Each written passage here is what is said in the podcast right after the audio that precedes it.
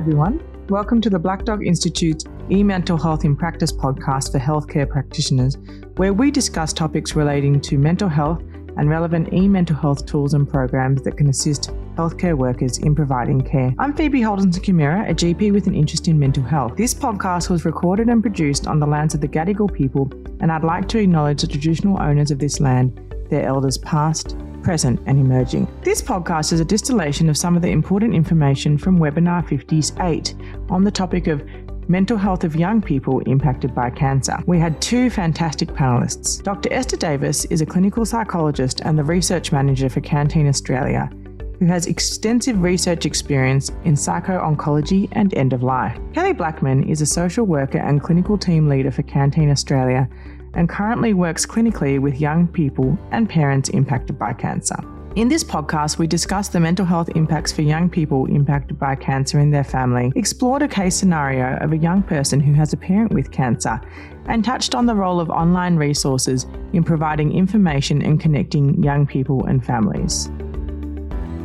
When I think of Canteen, I remember selling bandanas at high school. Canteen is a national organisation dedicated to providing free and tailored support to young people impacted by cancer.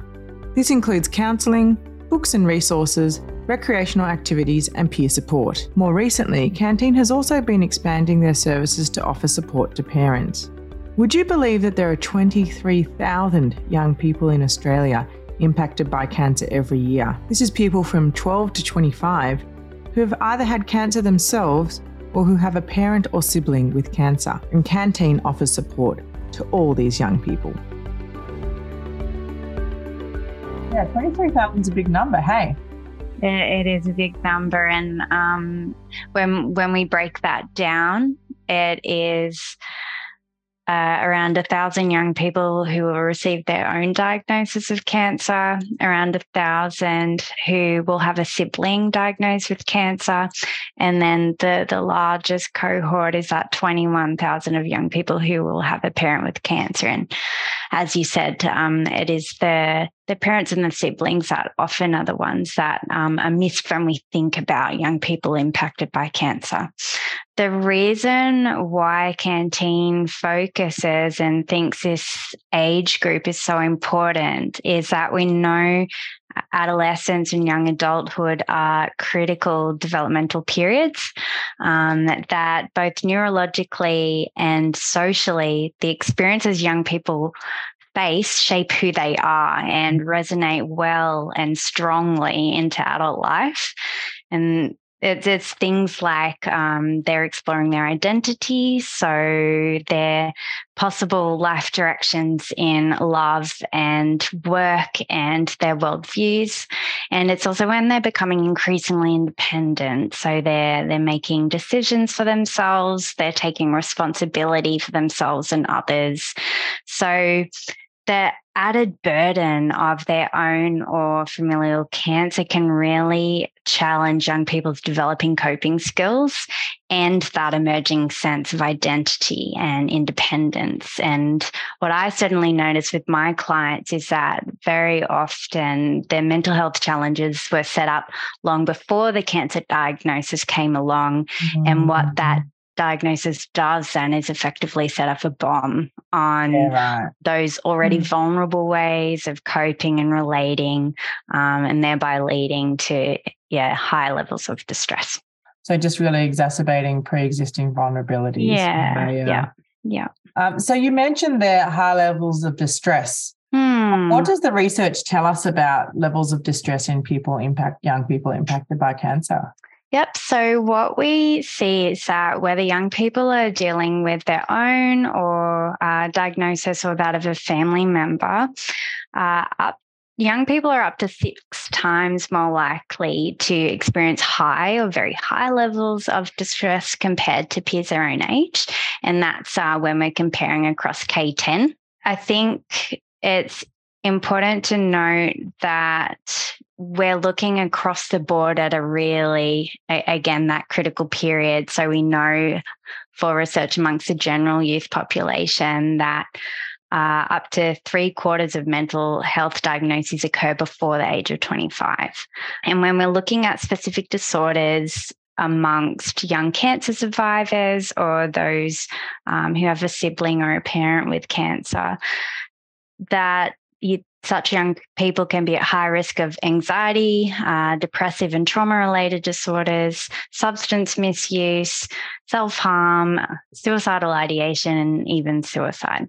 Um, what really strikes me in these statistics is that we see that, you know, the levels of high or very high levels of distress um, in, in, in a young person with cancer is 59%.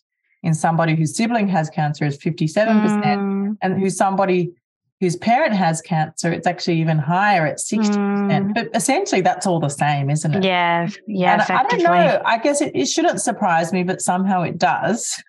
yeah. Because no. I, I just would have expected, I guess, that it would be the person who, the, the people who are dealing with their own cancer uh, mm-hmm. uh, you'd have the highest levels of distress. Yeah, definitely. I think I I thought the same until this research came out, and you can appreciate uh, if it's your own diagnosis just how profound mm-hmm. that would be um, and then equally if it's yeah a, a sibling um, or your parent in particular and you get these complete role reversals within the family and that's the same as well if you uh, it's a young person who has cancer themselves as you, are just having that increasing independence and then you end up needing to be cared for again. So no matter whether it's your own cancer or that of the family members, there's such profound changes within the mm-hmm. family and for their lives going forward that, yeah, you can uh, appreciate that regardless. Um, there's a lot of distress there. So let's talk then about when when your patient is is the young person who's actually the one with the cancer.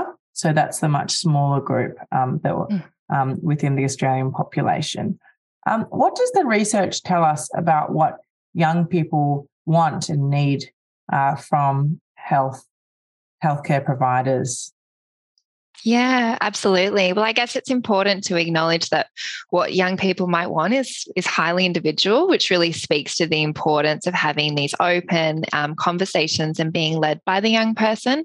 Um, but in terms of the research, we know that having a cancer diagnosis can be incredibly isolating at any age, but particularly in the um, for the life of a young person. So connecting with peers is an incredibly high need that young people have, and young people are looking to connect with others in similar experiences um, to reduce those sense of isolation and loneliness, and to increase their support network a very consistent unmet need um, that we see through the research and that I've seen in my practice is around informational needs. So, this might mean information around their diagnosis, um, treatment options, what to expect from treatment. So, that might look like, you know, what will change their lifestyle and their relationships, uh, their ability to work and to study.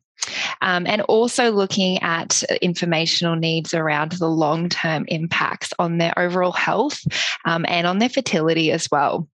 And so, what we see is that when young people do have these unmet need around information, it can really lead to exacerbated levels of anxiety and worry. Um, and a lot of difficulty in processing their own experience. Whereas when young people do have access to this information, mm. we see that there is a, a higher sense of autonomy and self agency, even in their care as well. Um, and I know that uh, my young people that I work with often really value when they can, you know, jot down questions and um, work through some of those questions with their with their practitioner and and have some of those responses in writing so they can really digest that information well after the appointment. Um, they're often seeking for this information in a really age appropriate way or a way that's easy to interpret.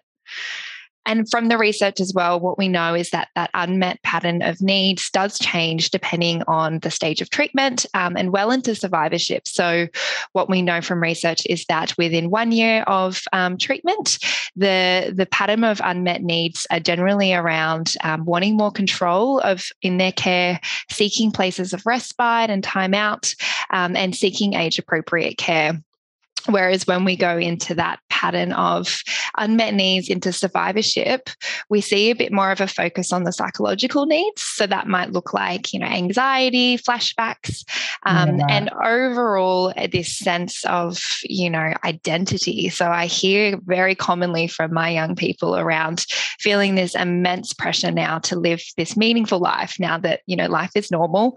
Um, yeah. But life yeah, but life is not normal at all. You know, their values may have changed, their social um, networks may have changed. So there is a lot of questions mm. and search into identity and values into the survivorship space.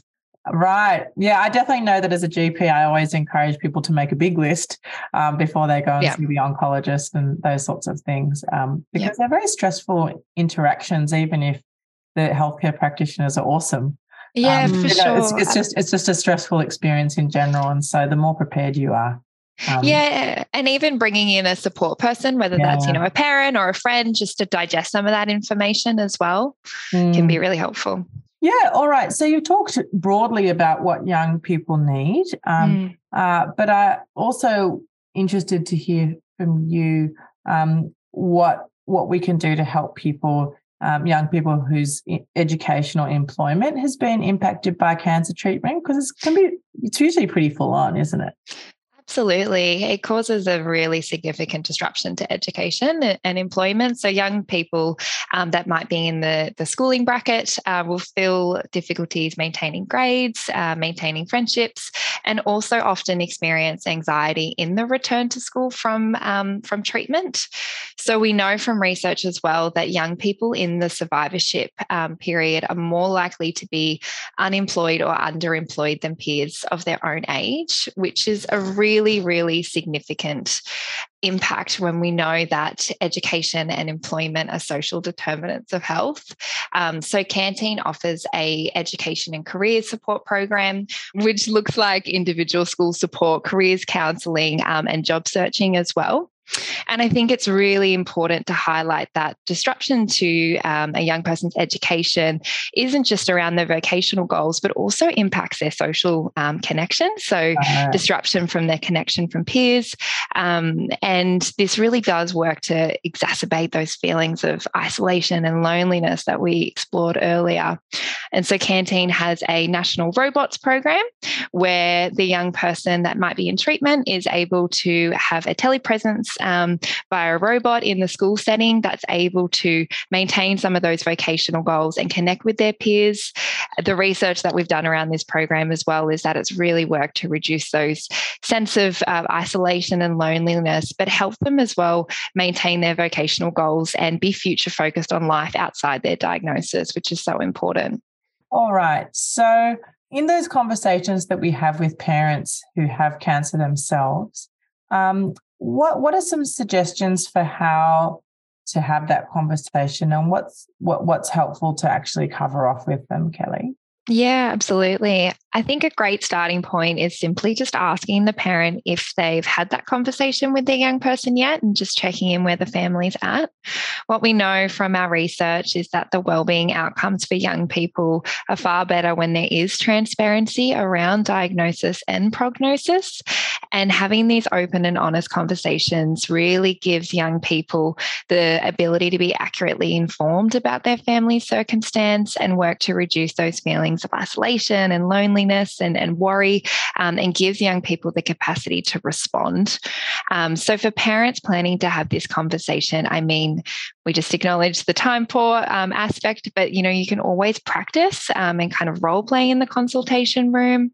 What we often can um, encourage parents is to draw on their previous experiences as a family. So, in reality, they've likely had a tough conversation as a family. So, really pulling that apart to to plan for this conversation. Mm. So, thinking about you know what time of day is best. Um, where does the family normally have those tough conversations? Is it around the dinner table? School or is it, you know, in the car on the way to gymnastics, thinking about, you know, who's best to be there and really reminding the parent that they are actually the expert here um, in the life of their own family. So drawing on what's worked before um, and really keeping it to the routines and the needs of the family. Mm-hmm. For this conversation, you know, it can be really helpful just to start with questions with young people. So just asking simple questions like, have you heard of cancer before? Or you know what do you know of chemotherapy? And continuing to check in with the young person's understanding of the language that's being used and using lots of spaces for questions I think that's a really important um, aspect of the conversation, but it's incredibly important to keep that conversation going as well. Mm. So it's really important to continue to check in with young people around questions or concerns that they might have. I know some families that I've worked with have adopted a communication contract system in the house. So they might have, you know, a designated day once a week or month where um, they'll sit down and they'll they'll talk about the big tough stuff. And that does really help young people to feel assured that they know they're going to get that information. Um, and they can also plan and, and prep for some things that they might want to ask their parents.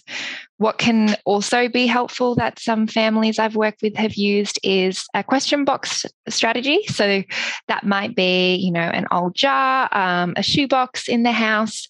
And what that can do is that young people can write down their questions or their concerns and pop them anonymously in the box, even though the parent probably knows their handwriting, but mm. pop them in the, in the box and the family will sit down together and pull those questions out and, and talk to what's um, what's in there as well. And this is actually a great way for young people to access information in a less confronting way, mm. but it's also really helpful for the parent because they've got a little bit of space to, to look at some of those questions and to check in with Have their co-parent. yeah, absolutely. Um, so it's a really really i guess a safe and less confronting way to, to tackle some of those really big conversations. Um, it's also really important for parents to have a think about you know who else could be communicating with the family. Um, there might be a neighbor or an aunt and just making sure that everybody is on the same page with the information to reduce you know misinformation and to to build that family's network up.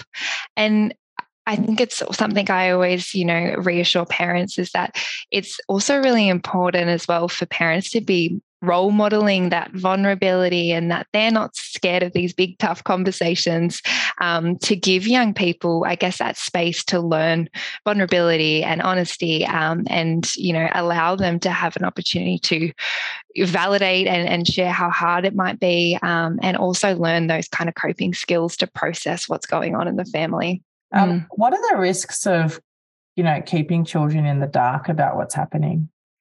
Yeah, absolutely. It's a great question. And I think um, there's been a great comment in there as well mm. about how young people see and realize yeah. um, what's going on. And young people are sponges. Often they will have this sense that things, something's going on.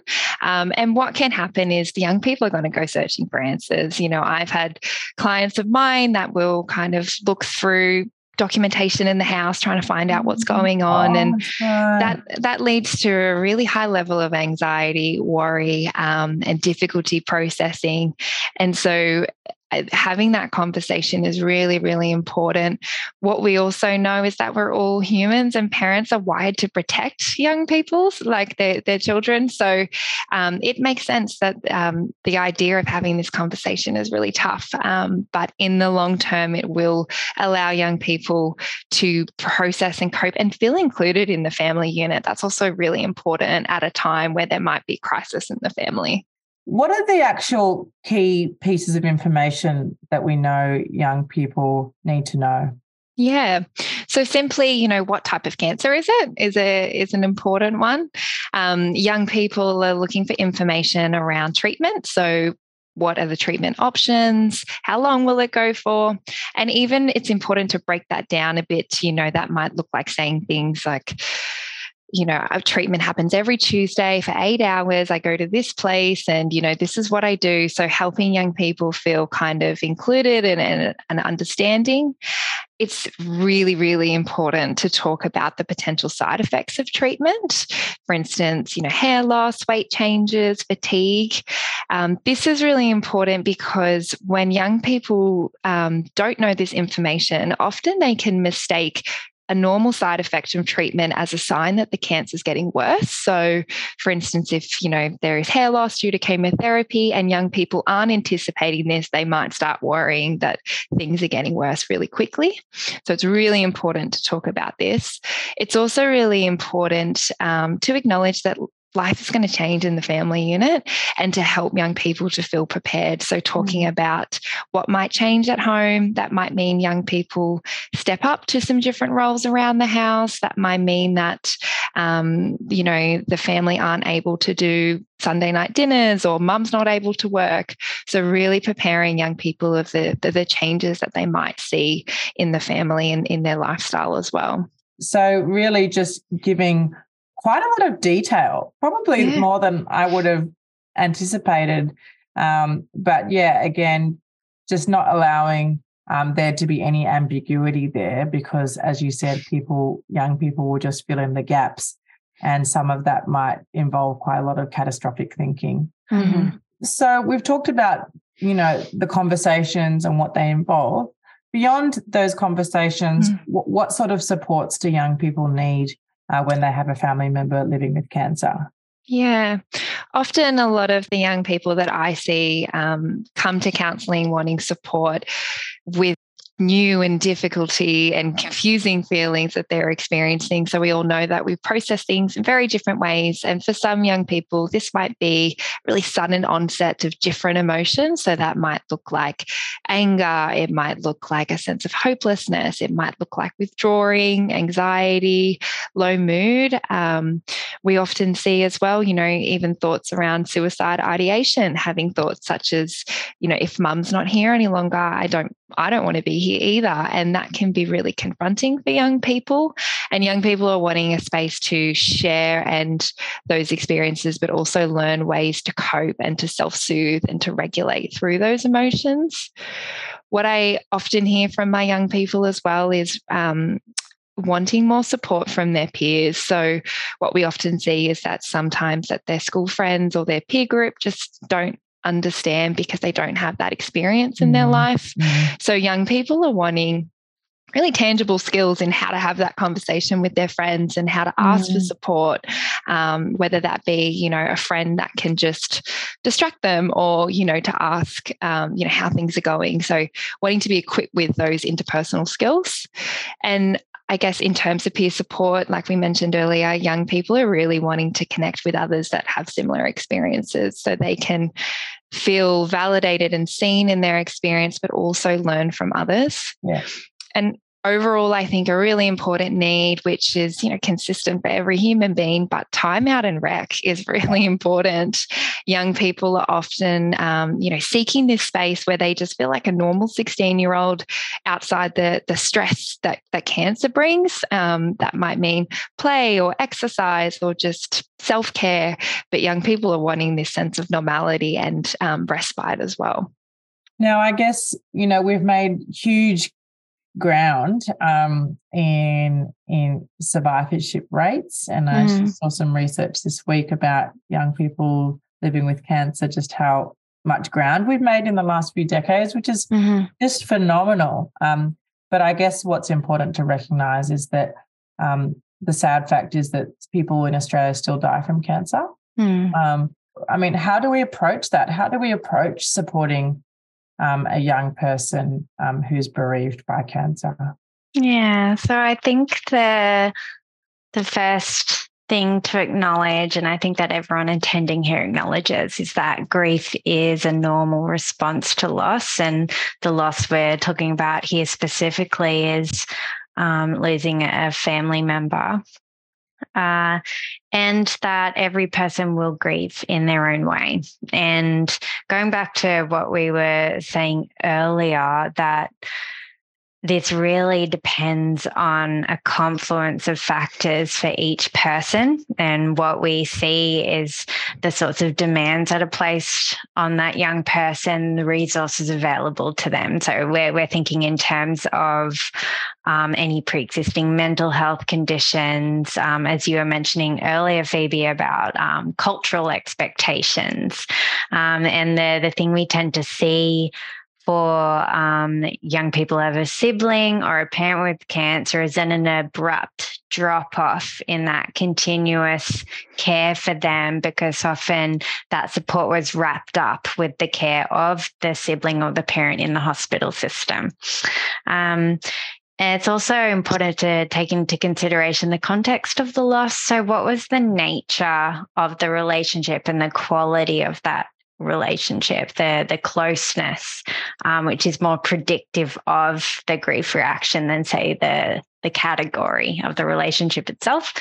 Um, and financial impacts are another really big one to take yeah. into consideration, particularly if the the family um, member was the the major breadwinner, for example.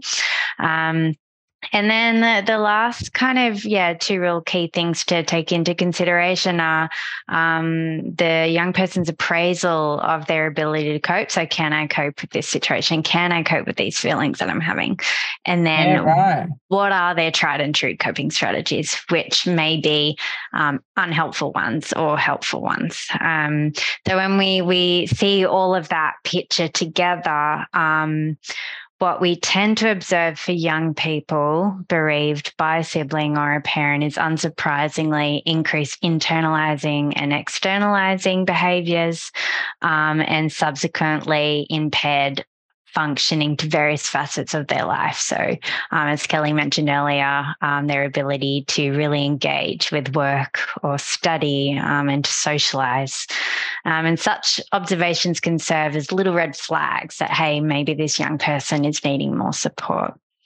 Um, so, when we look into what young people need when they're bereaved, our research has shown that the two domains with the greatest percentage of unmet needs were social support from other bereaved young people. So, again, that mm. connection with young people Someone who, who really get it. Yeah. yeah. Um, it is such a compelling driving need, um, particularly because in these contexts, talking to a family member, a friend can get complicated yeah. and tricky.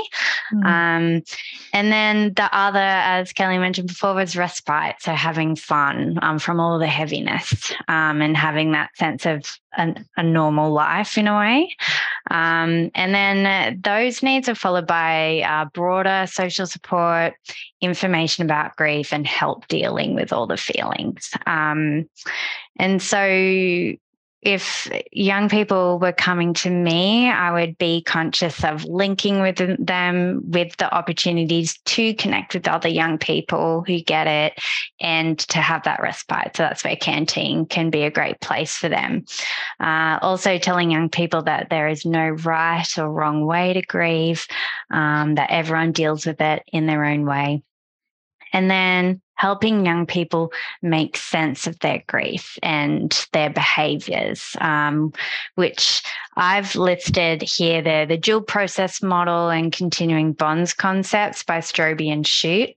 Um, I won't go into details uh, about them here, but essentially the they speak to the view that the goal is not for the grief to disappear, um, but instead for the young person to learn to make space for that pain and to develop a new normal that both honors the loss and moves forward and develops um, uh, that new life without that person there. So thinking to my clients that that means that um, yes, it is very normal to struggle every anniversary and birthday and high or low point in which a parent isn't there. Um, that yes, it's normal to still have conversations with the the sibling you lost mm-hmm. and to think, oh, I wonder what they're saying um, about what I'm doing right now. Um, and yes, it's normal to gravitate towards those places where you feel really close to them. Yeah, yeah, yeah. And and it sounds as though you know I think I think all people who are bereaved um, can feel guilty about moving on with their lives, and they yeah. can also feel guilty about being consumed by grief. Yeah. And so, yeah. actually giving them permission to know that both of those states are okay and that Definitely. It's a normal part of grieving. It's a normal um, part of grieving and it's an ongoing part of grieving. Thank you, Esther. So now we're going to talk briefly about Jack. Um, Jack is a 16 year old who lives in rural New South Wales. And his mother, Sarah, is 45 and he's, she's a single mother. And she's been just diagnosed with breast, breast cancer recently. He also has a younger sister, Stella, who's 13, and Sarah's been having lots of tests and medical appointments recently. Jack hasn't been involved in the appointments at all, and he feels a bit out of the loop with what's actually going on. All he knows is that his mother has cancer and is starting treatment. Jack has started telling his friends and teachers, but everyone's acting really weird around him. His friends mm. seem to be avoiding talking about the cancer at all. And then he's got to pretend that everything's okay to make them feel better. His teachers have made some unhelpful comments in front of others that make him feel different and stand out in front of his peers. He's expected to go to school, but he just can't concentrate in class. And he's noticed that his grades are starting to drop. Um, Jack was always into soccer, uh, but he's been missing out on team practice because it's been harder to get there with his mum attending so many appointments. And he's also had to do start doing more around the house and look after his sister. His sister's looking up to him for answers and reassurance, but it feels like a lot of pressure just to stay strong for her. Jack's soccer coach has noticed that he's been missing practice and is aware of Sarah's diagnosis. So it's actually the coach who's encouraged Jack to attend his GP for a check in. So he comes to see us. Um, yeah, there's a lot here, isn't there? Uh, yeah. Yeah. Uh, Kelly, what what really sticks out to you when you think about Jack's situation? Yeah, I mean, I just want to sit with how hard this must be for Jack at the moment. It seems like so much has changed so quickly. He's turned for people for support and it's been alienating. He's in the parentified role and he's in the dark with mum's cancer diagnosis as well. So I guess what's sticking out to me is I'm feeling concerned about Jack withdrawing from soccer. It seems like it's a really big hobby for him. And we know that that's a connection to play and exercise and social mm. support, which is really important to keep stable at the moment for Jack. Jack. I also am, I've got a lot of curiosity about mum keeping her diagnosis and appointments quite secretive. Mm. Um, and I'm mm. wondering how mum might be coping at the moment. I'm also aware that, that Jack and his family are remote, which might mean extra travel time to appointments. It might mean a lack of services in the community, and it might mean that they're isolated. So I've got lots of questions around who's around to, to wrap this family around with support. That might mean, you know, friends or families, neighbors, even just to to help Jack attend soccer or to help around the house. Um, mm. But what services are able to wrap this family around because it seems like they're quite isolated and really going through it at the moment. I'm also really curious around school. You know, if um, there was some advocacy work that we could you know, do with the school to help increase the support and understanding from from school as well. Um, yeah, it sounds like he's really in a tough situation at the moment. Yeah, yeah. Certainly, as a GP, it would worry me very much that the mother is. Um, yeah, yeah. There's something not quite right here, and um, about the mother sort of withholding so much detail uh, from Jack. I mean, it's it's understandable, but I think it's making things just that much harder. So, um, so we now come to part two of Jack's story. Um, uh, very sadly, uh, Sarah's treatment's not working. Um, the cancer's now spread to her bones and lymph nodes, and she's being told that there's no further treatment available. Um, although she's been sick for ages, um, she's got no hair, and the hospital's become their second home. Jack didn't expect this outcome. He'd expected his mum to bounce back just like other times, and he's finding it really hard to accept that there are no more treatments left to try. He's feeling mad all the time at everyone and everything. He's feeling guilty because he's mad at his mum that she's going to leave him and he'll need to continue looking after Stella. Yeah, Esther, what what's what comes to you when you hear about this part of mm. Jack's story? Well, it's um, you know, I noticed myself like really getting into it and feeling slightly teary, and I'm just thinking, I can just imagine the the pain, uh, the rage, the the panic that is yeah. flooding his body. Um, uh, of course, he's feeling mad. He's losing his major attachment figure, his rock, his source of comfort, and even though he knows it's not his mum's fault, we've all been there when our head and our heart don't match. And all his heart knows is that mum is leaving me. Um, and often it is safer to feel mad than it is to feel sad. Mm. So, uh, if Jack were to present to me, I would be really heavy on normalizing and validating what he's feeling, helping him put words to his experience um, and make sense of it. Um, and helping him figure out ways to cope that are kind and nurturing and grounding. And I think uh, Jack loves soccer, so maybe intense exercise is his thing, yeah. or it can be something as simple as a morning ritual where he goes out and gets a cup of coffee. Um, and I would certainly consider scheduling regular check in appointments with him um, to look out for any of those red flags you mentioned earlier about internalizing and externalizing behaviors.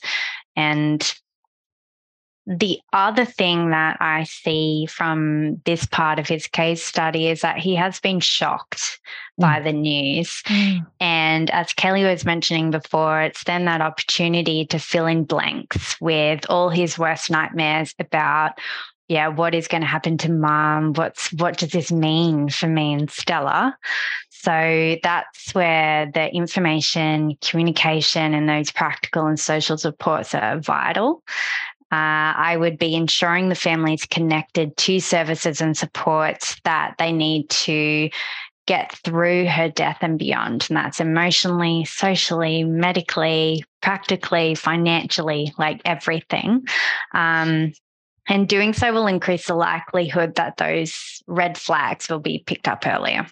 Mm also really important to start facilitating those conversations with Sarah's treatment team to help them understand uh, what will her what will it look like as Sarah dies and her condition deteriorates and conversations within the family about what are her preferences for her end of life care and for her funeral and um, what happens to her body.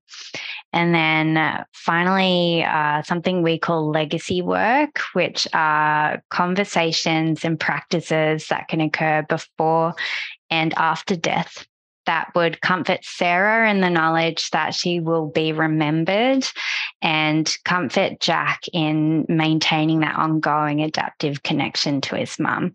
And so, um, with some clients, we have uh, helped families collaboratively write the story of their loved one, mm-hmm. or the, mm. the loved one may uh, write letters or videos. You often see that in movies. Um, and then there's also um, holding honoring ceremonies or rituals on important dates. So I have a client who will often go to the beach. That's where they feel connection and they will release a flower into the ocean. So something that's mm-hmm. meaningful to them.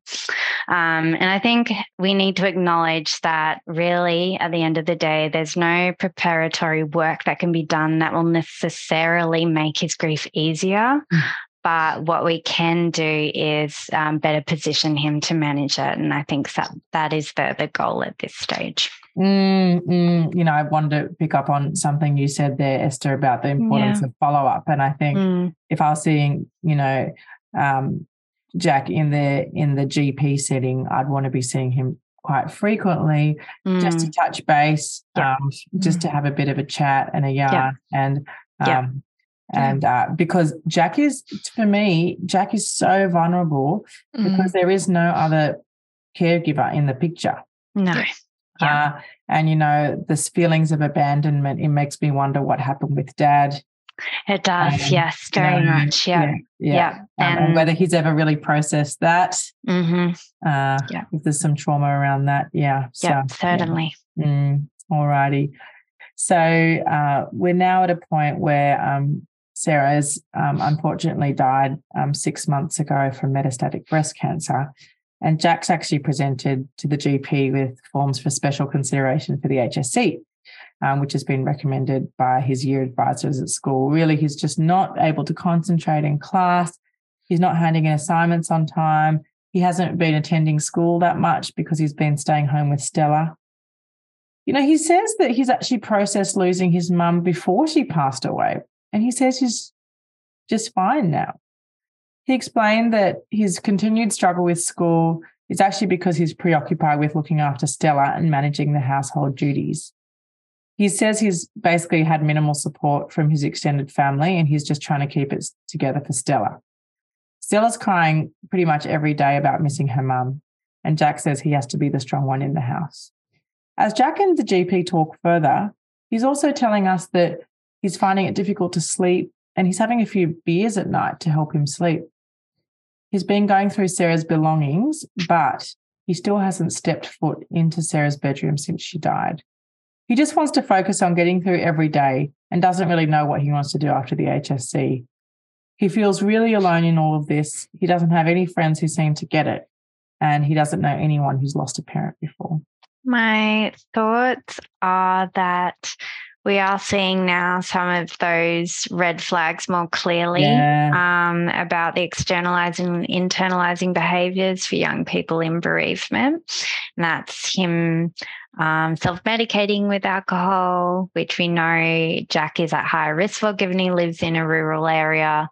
Um, it's him saying he's fine despite evidence to the contrary. So, um, we're also seeing some red flags that may indicate he's entering into complicated grief territory.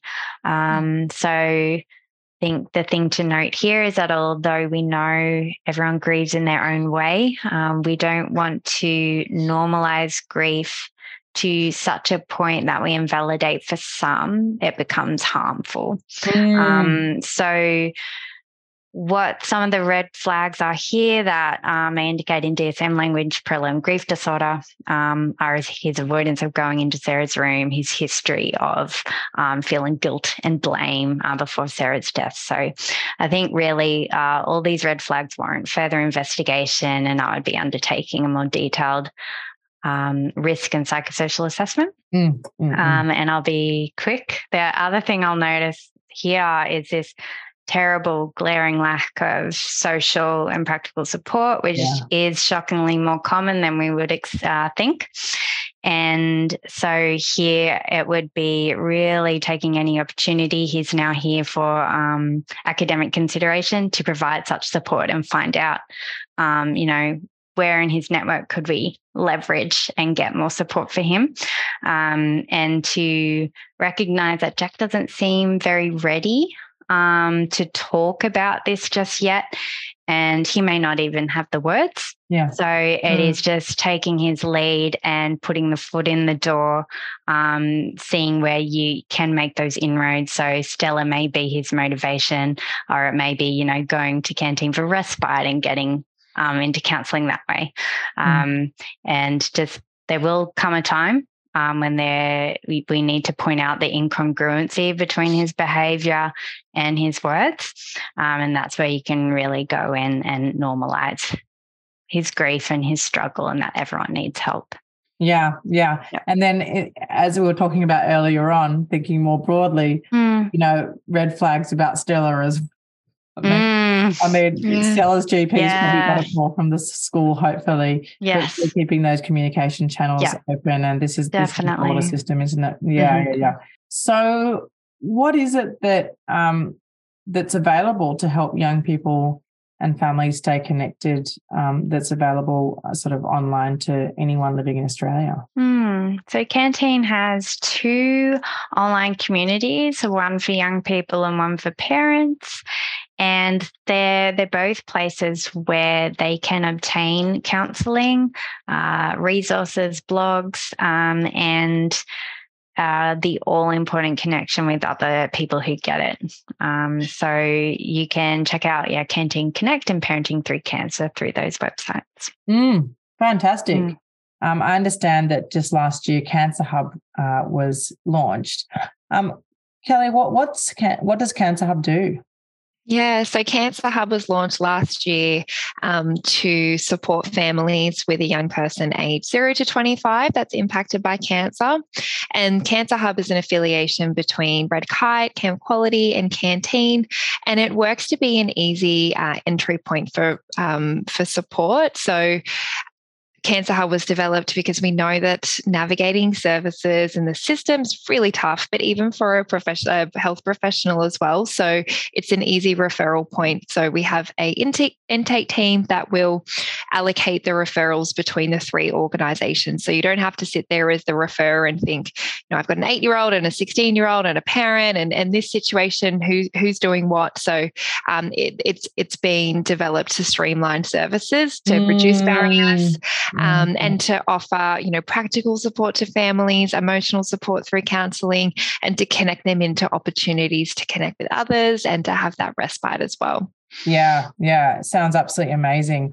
And in terms of the referral process to Canteen, um, basically, once we have permission, we can do that either via an online form or through calling yeah. that 1 800 835 932 number, and then the intake team will take it over from there.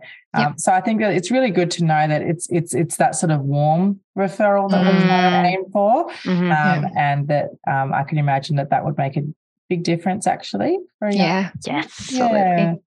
Um, now I also know that um, at Canteen you've developed a uh, oncology psychosocial care training program, and there's now um, there's now an online resource um, to help people um, navigate that. So mm-hmm. that's available for everybody. It's free. Is that right, Esther? Yeah. So um, we developed a guide for clinical staff working amongst young people diagnosed with cancer to undertake psychosocial assessment and care planning. And this online training is free and available um, for anyone to um, become more familiar with that manual um, and those processes. So, uh, whether you're working in that space or you're simply curious, please check it out. Sounds great. Um, and just bringing your attention to two other resources that may be um, of help as well. Finding My Way is an internet based intervention uh, for um, people who are undergoing treatment for cancer and looking at physical and mental well-being. Um, and then LiveWire is a free online community um, connecting teens um, who are hospitalized or living with illness or disability. So it's a bit broader, um, but there's a moderated chat there, and that may also be something that will be suitable for some of your clients. Um, and just um, reminding you about the eMHPrac uh, info uh, handouts.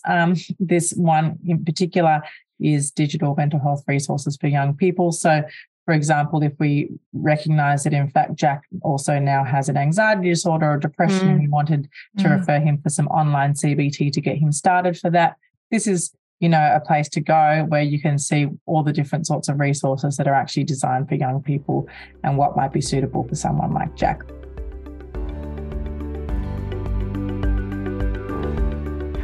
I hope you've enjoyed this podcast on supporting young people who are impacted by cancer. A big thank you to Esther and Kelly from Canteen for sharing your experience and expertise with us. All the resources and services that we've discussed are available via the Black Dog Institute website in the Health Professional Resource and Education Hub under Webinar 58. Thanks so much for listening today. Until next time, bye.